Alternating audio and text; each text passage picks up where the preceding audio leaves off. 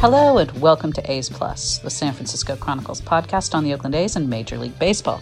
I'm your host, Chronicle A's beat writer Susan Slusser, and today our guest is former A's starter and current A's broadcaster, Dallas Braden.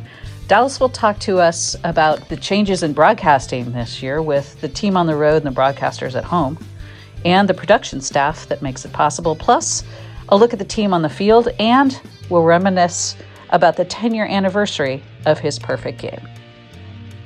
Dallas, first of all, uh, let's talk a little bit about the strangeness of this season from a broadcast perspective. Uh, you obviously have m- most of your career you were a baseball player, but you've moved into broadcasting the last couple of years. I think everyone knows that you are kind of the man in the stands and also helping out in the booth the last couple of years. But this is strange for everybody. What's it been like for you in the broadcast booth in Oakland when the team is on the road? Well, that's been different. That has been, um, if I'm being honest, it was a uh, anxiety riddled anticipation. I had no idea what was coming other than I'm going to be watching a game on a monitor and I'm not going to be seeing the game unfold on the field. And if we're honest with ourselves, I think that's kind of how each and every broadcaster has started, right? Because you've been watching the TV and you've been talking to yourself, uh, if you're me, and or most of your friends about what's going on in that game right then and there. So really in its rawest, purest form, it's like you're right back to when it all started. Oh, I could do this, right? And you're having that conversation while you're drunk watching a game on TV. So this is a little different because, well, we're not intoxicated, um, but it's kind of like right back to how things got going in the very beginning. So um, it's weird. I actually uh, the other day there was a there was a pitching change, and I was watching the game and I looked to the side of the monitor as to look out on the field in Oakland to look at the pitcher that was running in. Well, Dallas, there, there's nobody down there, buddy, because they're in Arlington, and that's just a tarp on the field. So, what the hell are you looking for? Uh, that's that's that's happened, and I've talked to a lot of broadcasters across the game, and they're like, "Oh yeah, that was like you know 10 minutes into the first game I did remotely." So everybody across the game is experiencing a a new way to bring the game to the fans at home, and you're going to have some hurdles, but it's it's nothing. And, and I said this yesterday. Let's not get it twisted. One minute, I am as lucky as anybody on earth to be in that position where we're trying new things, anything and everything we can to get the game to the fans who deserve it. So uh, I'm I'm willing, quite literally, Susan, I'm willing to sit out in the middle of an empty baseball stadium uh, amidst a global pandemic wearing a mask while broadcasting a game. I will do that to make sure Oakland A's fans can get baseball. You are such a martyr. Um, what, what, do you feel like you're you're missing? What what sort of things without a live game in front of you? Is it is it mostly like defensive positioning, being able to see what's happening in the bullpen and dugouts? What what do you feel like is is really the lack? Uh, th- that's where it is. Is the the sight of the game, the feel of the game as a whole and especially for me when I am positioned down by home plate, yeah. because now in these times I can hear everything just like the players can hear everything, and so that has been an incredible seat to have during this time because all of the conversations that I know go on that I was a part of as a player, I, I can still hear a little bit of every now and then with fans in the stands. But now, with nobody there, and there's an opinion from the dugout making its way to home plate, well, I hear every bit of that. And now I mm. hear every bit of the umpire's response. And so I can hear all of those little conversations that we kind of have to turn the microphone off for so that the fans at home don't hear all that. I, I'm getting every bit of that and it's great. But that's what you're missing is is the fan energy that creates a flow to the game is is what I think is the biggest miss because uh, you know and I, and I and I said this and I've actually done I've done a uh, video series with the soundboard operators but I talked about missing out on the energy that is created in a ballpark by the triple. You know, guy yeah. hits a ball into the gap and the the fans are starting to scream because they can they can see what's about to unfold. He gets to second base and right before he hits it, you know, fans start to start to really mount this wave of excitement because they know he's not at the ball yet. He's about to hit second. That means he's going to third. And now in between second and third, the crowd is at its peak. And when he gets to third, the safer out call is made and you hear a, a boost and just a burst of boos and or uh, applause. And there's no other energy like that. And that's just gone. Yeah. And, and, and that hurts. Yeah. Yeah. How, how are your sound guys handling that? Like, you know, how do you calibrate, say, um, for something like that when you know it, usually you kind of think of piped in sound right it can't exactly respond in real right. time to what's happening on the field but honestly listening to your broadcasts it seems like they've they've done a pretty decent job of doing so so so stay tuned because i mean it, it's unfortunate but we don't have a lot of the resources we had you know it, or we would have in a regular season but I've gone through a video, I've gone through a breakdown of this and I've got it on video and you guys will see it very soon of how these soundboard operators have to anticipate the movements of the players. They have to anticipate the hit and what it looks like. And that's not easily done. Um, you know, you think about a double play ball and a runner on first base and how that unfolds, what the sounds of that are like but now think about a soundboard operator have to being able to differentiate whether or not that ball today that's hit up the middle is going to be gathered by Marcus Semien and flipped over to Tony Kemp for a double play because the crowd reacts differently when that happens. So they've got a board full of buttons that they could hit in anticipation of a play. So the cheering and the noise coincides.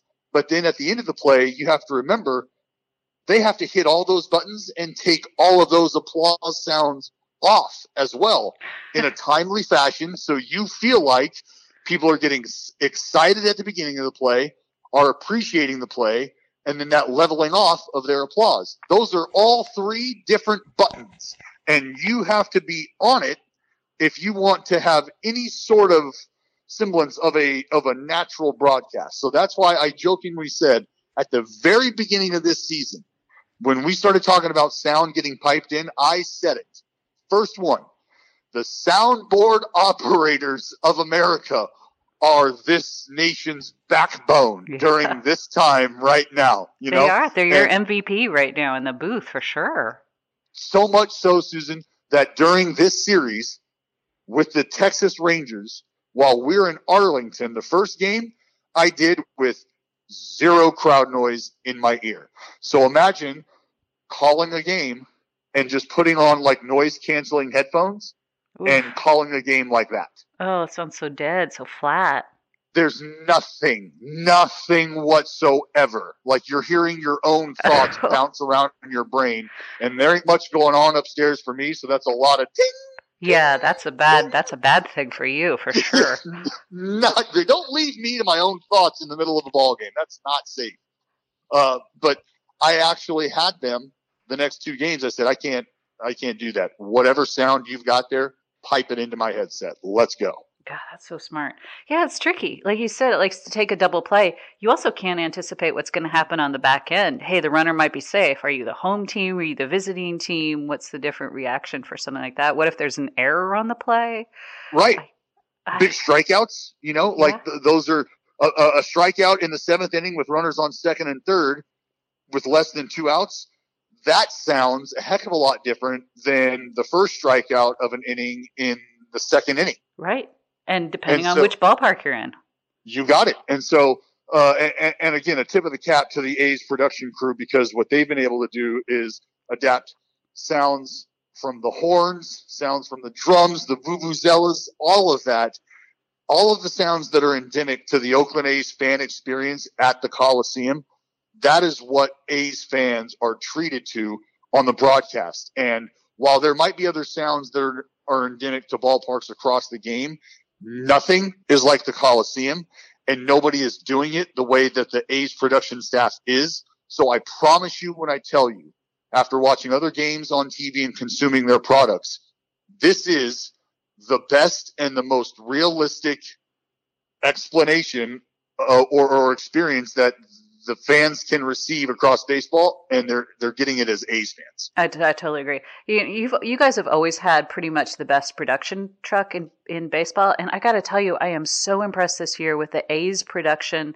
staff started with Amelia Schimmel. And then Amelia, you know, kind of makes me chuckle because she's got this great production staff. And, you know, they're dealing with all the stuff the rest of everybody else in the ballpark is, the, oh, yes. all the safety protocols. And they've got to be careful and everybody's separated. Nobody's operating as usual. You know, they're not crowded into one booth and able to check in with each other quite as well. But then Amelia said, you know, hey, I was the only one who really wasn't doing anything. So that's how she winds up with the PA duties. And she's killing it. She's fantastic. Oh, it's it's awesome. I know. I've given her I've given her a bunch of grief about that. Go, is that is that how you do this? You just you literally laid around up there and and did nothing. So people had to find something for you to do. And oh, well, I guess nobody's on the PA. Oh, well, how about that, Amelia? No, she is she has absolutely nailed it. And you're right. For somebody who has just kind of been thrust into that position to not only embrace it but continue to do her job in other fashions and still serve in that role in the capacity that she has done.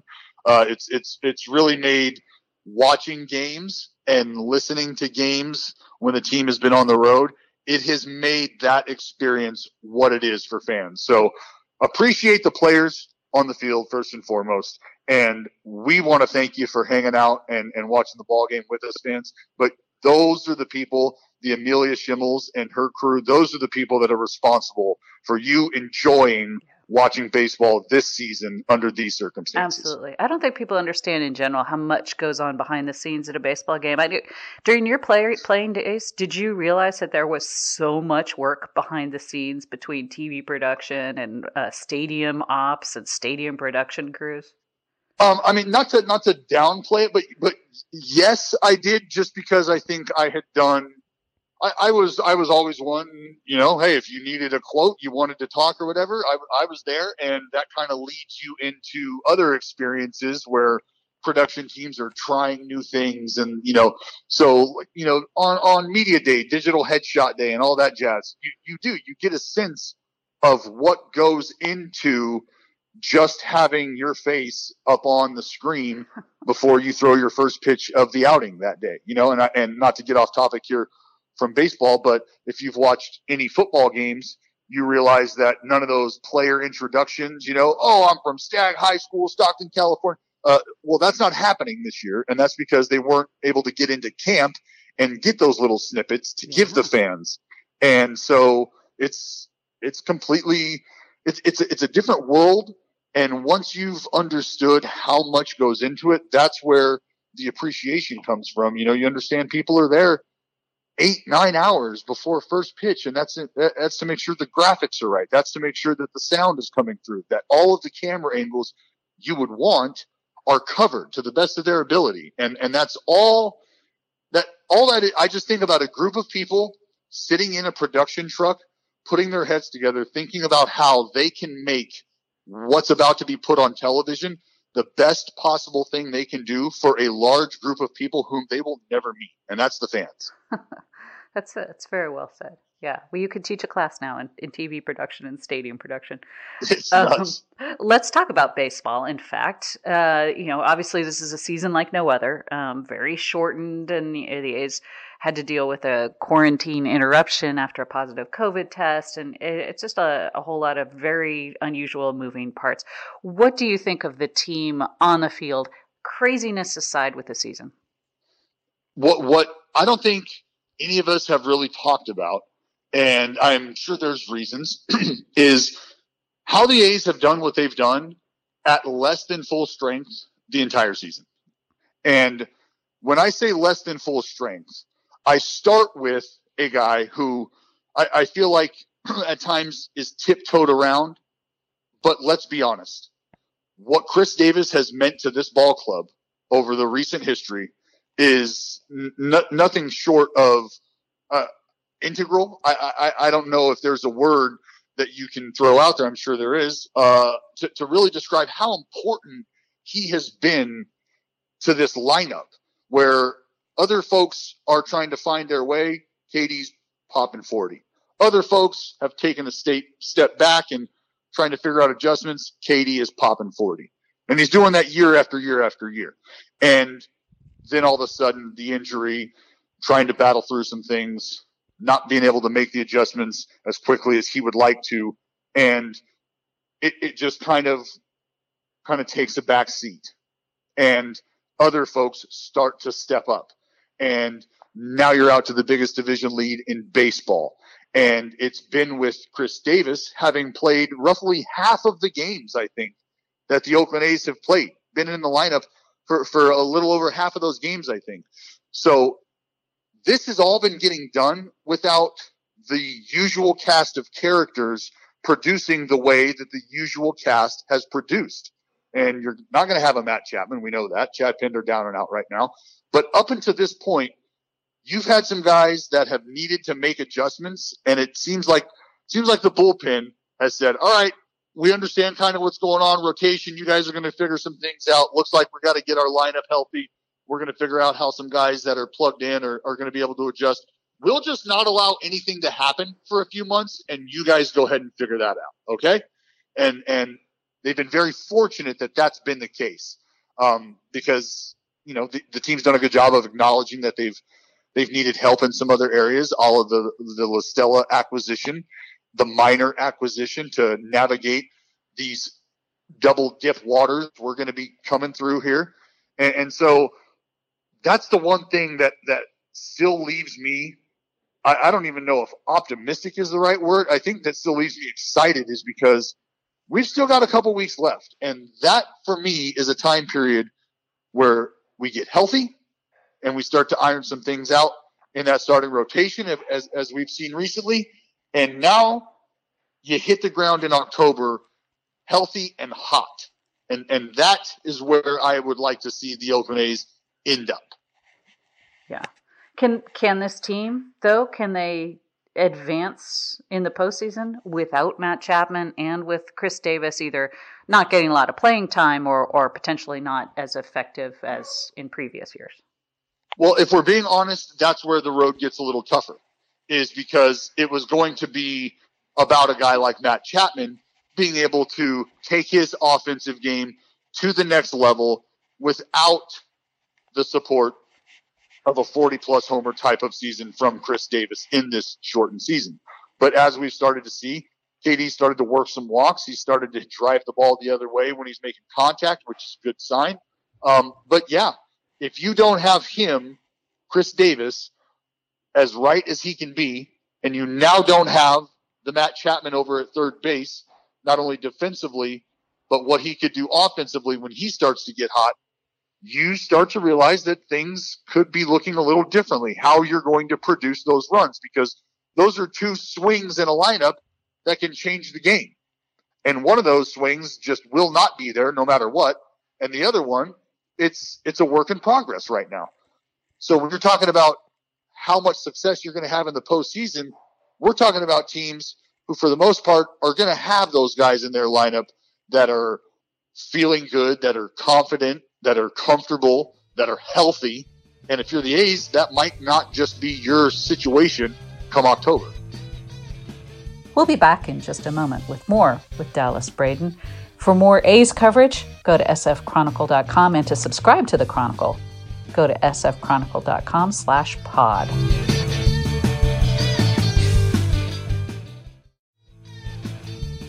You obviously were a pitcher uh, pitching expert. I would, I would, uh, I think it, let, us It's fair to say. How Appreciate do you, that. How do you see? Well, you know, such as it is, how do you see the rotation right now? Obviously, I think you know early in the season, Mike Fiers and Sean Manaea were underperforming. Performing some uh, Fiers is kind of always a little bit of a slow starter as it is, uh, and they seem like they've picked up the pace quite a lot here. But Frankie Montas is the guy who's maybe not been quite as sharp as as he was initially. And and you know you you think back to the Frankie Montas off season where he was just blowing 100 miles an hour in like February, and, and you, you were just like, oh man, this is going to be this is going to be incredible. I can't wait for this. Well, obviously, Took a while to get that ramping up officially. And then we have a lull. And where I've got the starting rotation right now is, is kind of why I said starting to figure their stuff out is because there were some guys, and you just mentioned their names. Manaea and Fiers experiencing some struggles. You know, Manaea, early part of the ball game was great. Then innings three, four, five, and so on became a little bit, a little bit of a journey, a little bit of a mystery. Same thing for Fiers. And you, you, with the layoff, you saw Manaea come back, dialing up 95. So the rest helped him. And that probably injected a lot of confidence in him because although it's not going to be 94, 95 maybe next time out, it is going to be 90, 93 when he needs to. And that's enough to get you mentally back in a space that tells you, I, oh, that's right. I remember what I'm doing here. I'm dominating. Here we go. And now Sean Manaea is not second guessing himself he just looked a tick slow, as I said earlier in the season, just like arm wise, body movement wise, reaction wise, everything was just kind of underwater. And that's not the case anymore.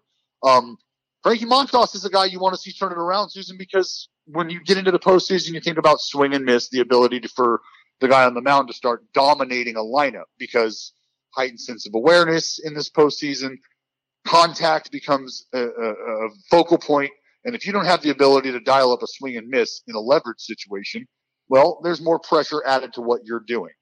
So that's why you want to see Frankie Montas start to figure stuff out because he's got the ability to, to, to miss bats at a high level, but it, it just doesn't feel like right now he's able to finish that outing without that one mistake that, that gets capitalized on. Um, and, and really, Luzardo, that's a guy I, I don't want to call it a a coin flip because you can get and, and, and I mean this, you can get eight innings of two hit, twelve punch out baseball from Luzardo, or you could get a laborious four and two thirds, five inning outing where there's some free passes and there's just a struggle to put guys away. And it's honestly, I, I think because at times his stuff is so good that he's able to just kind of throw to the plate and and the movement at times kind of takes him out of the strike zone and it's about harnessing that stuff. But what that kid has the ability to do paired with with again with what Manaea is doing with what Chris Bassitt has done that that's why the optimism is there because these are guys that, that have started to make these little adjustments you want to see heading heading down the stretch yeah, I mean Luzardo's just a ridiculous talent. He's a very oh, special oh. talent. But to me, the guy you look at him and talk about a guy who sometimes looks like he's really laboring. Chris Bassitt, he's been the most consistent guy of the bunch. I mean, he has just been a rock. Uh, and we all kind of know the story, I think, at this point. He was kind of the yo yo guy up and down, uh, mm-hmm. was in and out of the bullpen, didn't like it a lot, took a while to adjust to that. He's turned into such a reliable presence, a team leader a guy who's not afraid to speak his mind. Um, or he actually, except for he's right-handed, it reminds me a little bit personality-wise of you, Dallas. well, he, he, he is uh, he is a little bit of a goofball. I appreciate Bassy very much, and that's a matter of. And you said something that is that is the key component to the evolution of Chris Bassitt, and that's him not being comfortable with the situation he was in, being that yo-yo, being that swing man. And I know what that's like and and there is there's a, a, like a come to jesus moment you have to have with yourself that that you say look i'm either going to be a part of the bullpen or i'm going to just make it so damn hard on them that they have to keep me in the starting rotation. That's my only option here. And that is what chris Bassitt has done. He's just given them no other option other than to involve him in the rotation plans not only now but i think moving forward. And he is somebody who cares a lot about why he's having the success he's having. He's not satisfied with the end result, and I'll just see it four days from now. That's not how he wants to go about his business. He wants to know why he's having success in certain areas, and that, in my mind, has been a huge reason as to why Chris Bassitt has been able to make the adjustments he's made.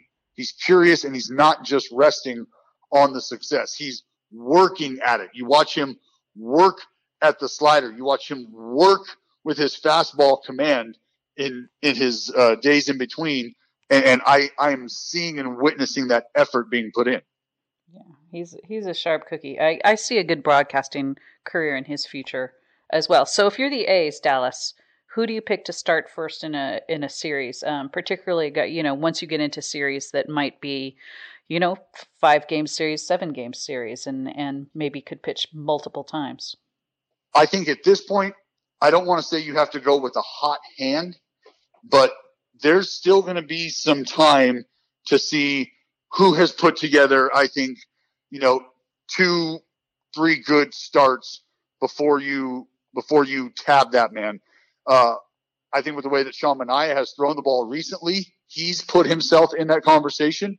But again, Susan, if a guy like Frankie Montas finishes the year with two really good outings, and you, and you start to see the flash of the command of the secondary stuff, and you see the confidence th- then you have to consider that guy because to your point, if he's going to be ran out there, and again, the first series is going to be a three game set. So which three arms do we want to run out there in a row to give us the best chance? Uh, I'm thinking more in a extended series, as you said, who's a guy that might pitch once or multiple times. In order to do that, you got to be the first game. So I, I again, Frankie Montas is probably somebody that you think about, but there's no reason that if a guy like Chris Bassitt continues to pitch the way he has, that he is not a viable option. And that's, that's a good problem, I think, for Bob Melvin to have to be in a position where you're waiting to see how three guys in your rotation start to pitch down the stretch to see which one really puts themselves in a position to tell you that they're going to be starting that all important game one, as opposed to having maybe one guy down there who's definitely your go-to, and then some questions after that. I feel like Bob Melvin is in a good spot where there could be some performances that dictate themselves as to how that could unfold. Exactly. And you know, as they they learn who their opponent potentially might be, you could maybe figure right. things out based on the opponent. Although, you know, the fact this year that it's been interdivision only in the American League, I think that complicates it a little bit. You know, they haven't seen the Yankees, they haven't seen the Indians, they haven't seen the Rays. So, uh, well, that's can... where that's that that's where now you know, wouldn't it? Imagine this, Susan. Imagine if teams had, say, I don't know, older individuals who had been around the game for years and years and years, and like were trained in the art of evaluating uh, players and and how they perform. I don't know if they've got a word for it or not. Huh, uh, guys uh, who've seen like maybe thousands and thousands of baseball games and evaluated talent for a long time. Right, and it's like you know, uh, like when you're like going to hunt animals, you you uh, am I saying this word right? You scout out. Scout. scout. Yeah. So like if you were thinking about getting into the postseason, and uh here's another thing. Yeah, like an advanced approach to winning a baseball game, I would have some guys. I would have those uh, funny, those funny scout guys. I would have some advanced scout guys go and you know watch the baseball games and then tell me how good those guys are and what do they do really good. Man, I feel like a group of those people could be invaluable to an organization, especially in a time like this. Totally agree. Uh, you uh, preaching to the choir here. I love the Scouts pretty much more than I love anyone else in baseball, and and I miss them. I miss them. I a little weird that they're not allowing scouts into ballparks, and you know some teams have cut back almost entirely on their pro scouting departments during the pandemic uh, for financial reasons. But uh, these ballparks are wide open, and I know they wanted to keep the number to right around 200, maybe a little less than 200 for safety reasons. But you know, it seems to me like you could let in five or ten scouts. We usually don't see more than that anyway, because there's there's plenty of room. Um, yeah, there would be but, there there would be ways around that. There, or not. I don't want to say around that. There would be ways to absolutely get that done. No problem. I mean, I'm, I'm sure each and every team has made sure that they've got their social media staff all covered and taken care of. Because where would we be without pictures of ball bags on the ground? But yeah, no scouts. Hmm. Yeah, it's a, it's a, it's some of the decision making has been a little strange, but there's definitely room for five or ten scouts. That's all I'm saying for sure. Uh, and you know, these are, it's not like these are some like yahoos who are going to run around and be dangerous or something. These are all. No, I mean, if we're, if we're being persons. honest, right. These are responsible people and, and I love scouts too, but they're human beings. And, uh, at, at times they don't make the best life decisions when it comes to how to eat, maybe how to how to sleep and take care of themselves. They'd, they'd much rather drive 16 hours and catch the last inning of a kid throwing 96 in God knows where USA than take care of themselves. So these are also probably people with some comorbidities, right? And and they just they would be of the utmost care and the utmost diligence to make sure that they're doing the job that they've done their entire life. Yep. Yep. I'm with you on that one. Real quick, A's bullpen, Dallas. Uh, that obviously I, their strength this year. It's, it's we've talked about this so many times. It's hard to project bullpens from year to year. But uh, what's your overall impression on what they've been able to do this year? Well, my biggest question was going to be, I think, twofold, which was, what does Lou Trivino look like this year, and what does the Lou Trivino 2.0 look like this year. What does that mean? Well, 19, a little bit of a step back from what Lou Trivino put together in 2018, one of the most dominant bullpen runs that we've seen in recent memory, especially with the tag team that him and Blake Treinen provided. So when you see the struggles that Lou experienced last year, not only do you feel terrible for him because you know what that man is capable of, but you do take a step back and start to think, what's this bullpen look like if that guy who was so reliable in all of those scenarios isn't that guy anymore? Well, we, we, we need a that guy. So who's it going to be? And JB Wendelken was somebody who I was high on last year and before because I felt like even with that big breaking ball he had, if he was able to tighten that up just a touch, maybe a little harder and, and really start to pitch out of the bullpen instead of throw out of the bullpen, he was going to be a big part of allowing Lou to find himself. And I think something like that is exactly what's happened. And let's not, excuse me, let's not discredit what the veterans in that bullpen have done. That's one of the keys is you need some guys down there to stabilize any sort of growing pains that might occur from a Lou Trivino looking to recapture the magic. Well, all Jake Diekman has done has gone out and shut up the entire league. Everybody. Just stop it. When Jake Diekman takes the mound, it's over. Same thing it feels like for Soria as well. These are guys who have just quietly and very efficiently gone about keeping the ball game right where it's at, giving the team the chance to come back late and, and without that kind of presence down there, there's no chance the A's are where they're at right now. I mean, well, Liam Hendriks was a reliever of the month in the month of August, I believe, right? Yep. 11, 11 at 11 in, in save opportunities. I mean, the emergence, the uh, it, it is, in my opinion, a continued emergence for that guy because we're, we're, we're not far off from that guy being told to go away. It's incredible. To me, he's the, he's the A's MVP, and honestly, I've been asking people about this for a story I'll write at some point. But I think he should be considered in both the Cy Young and MVP races for what he's done for this team.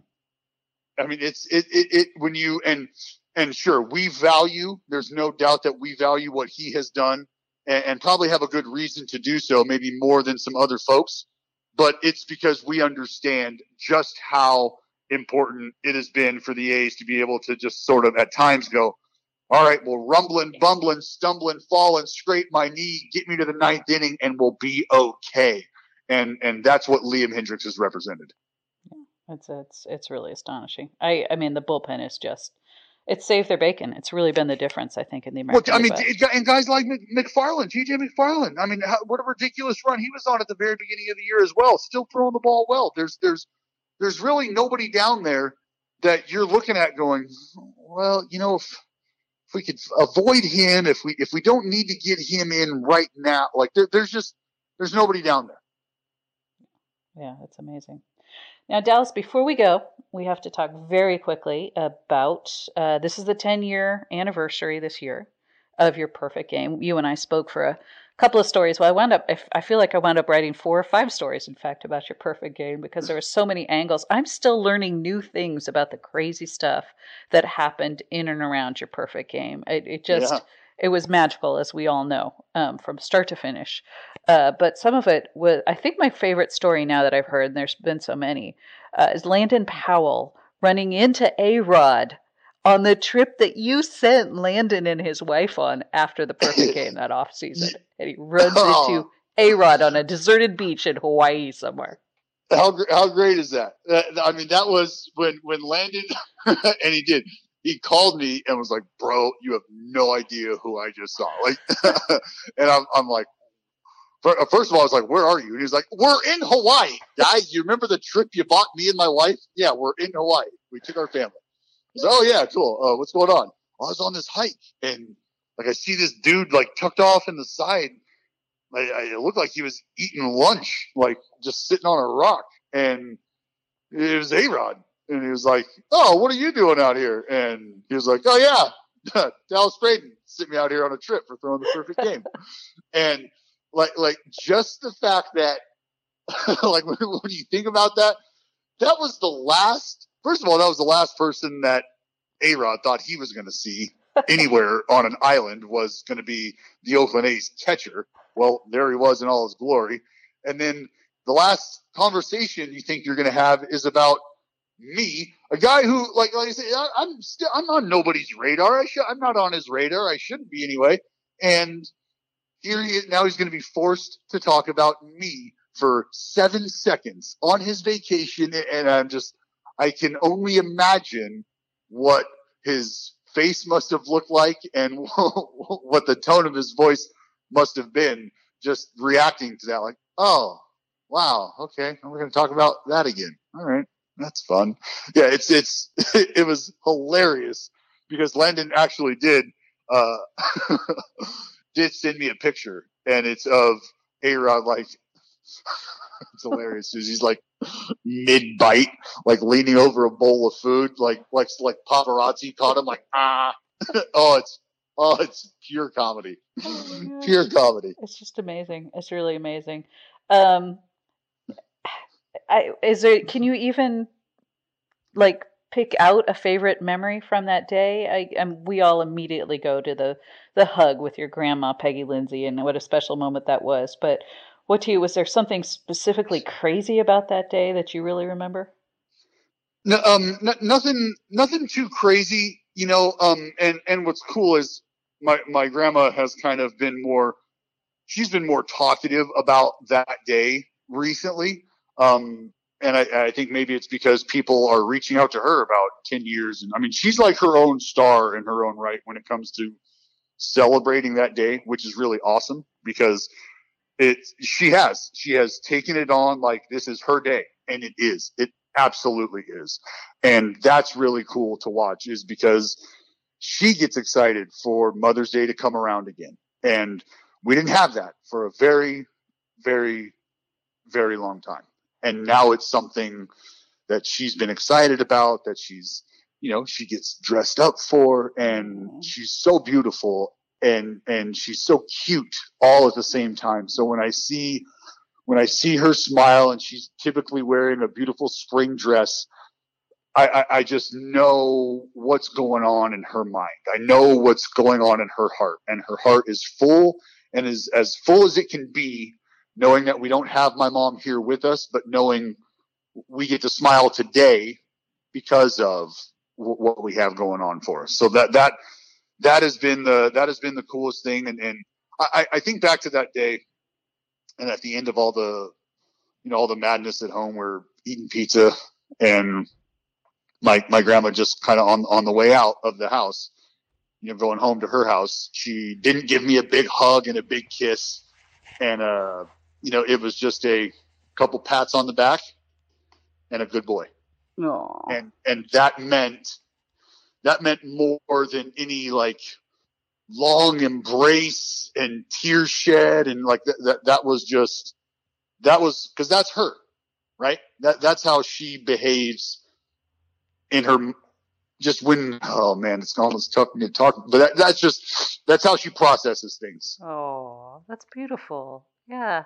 Well, you also told me this year it broke a story ten years late. You you told me that you were pitching with a little bit of a hangover that day, which uh... a little bit, a little bit.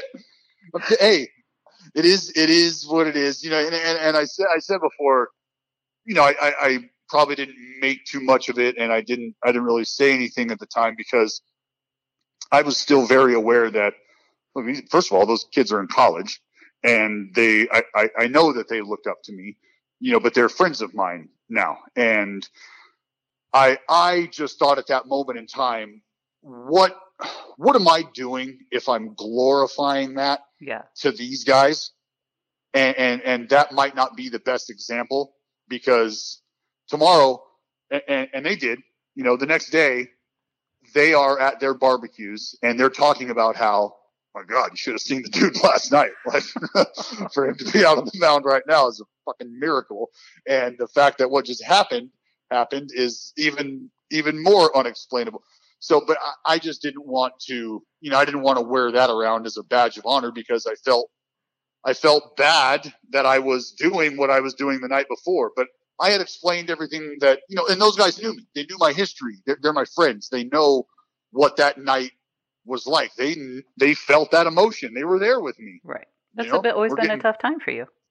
Right. And, and and and and they got it. And that was just something that was a you know, in, in Stockton playing baseball in the baseball community there. I, I guess that's a story that you know may, maybe you're kind of aware of. And so they knew. And me being out at practice when Ed Sprague was their head coach at the time. That's you know also something you got to remember.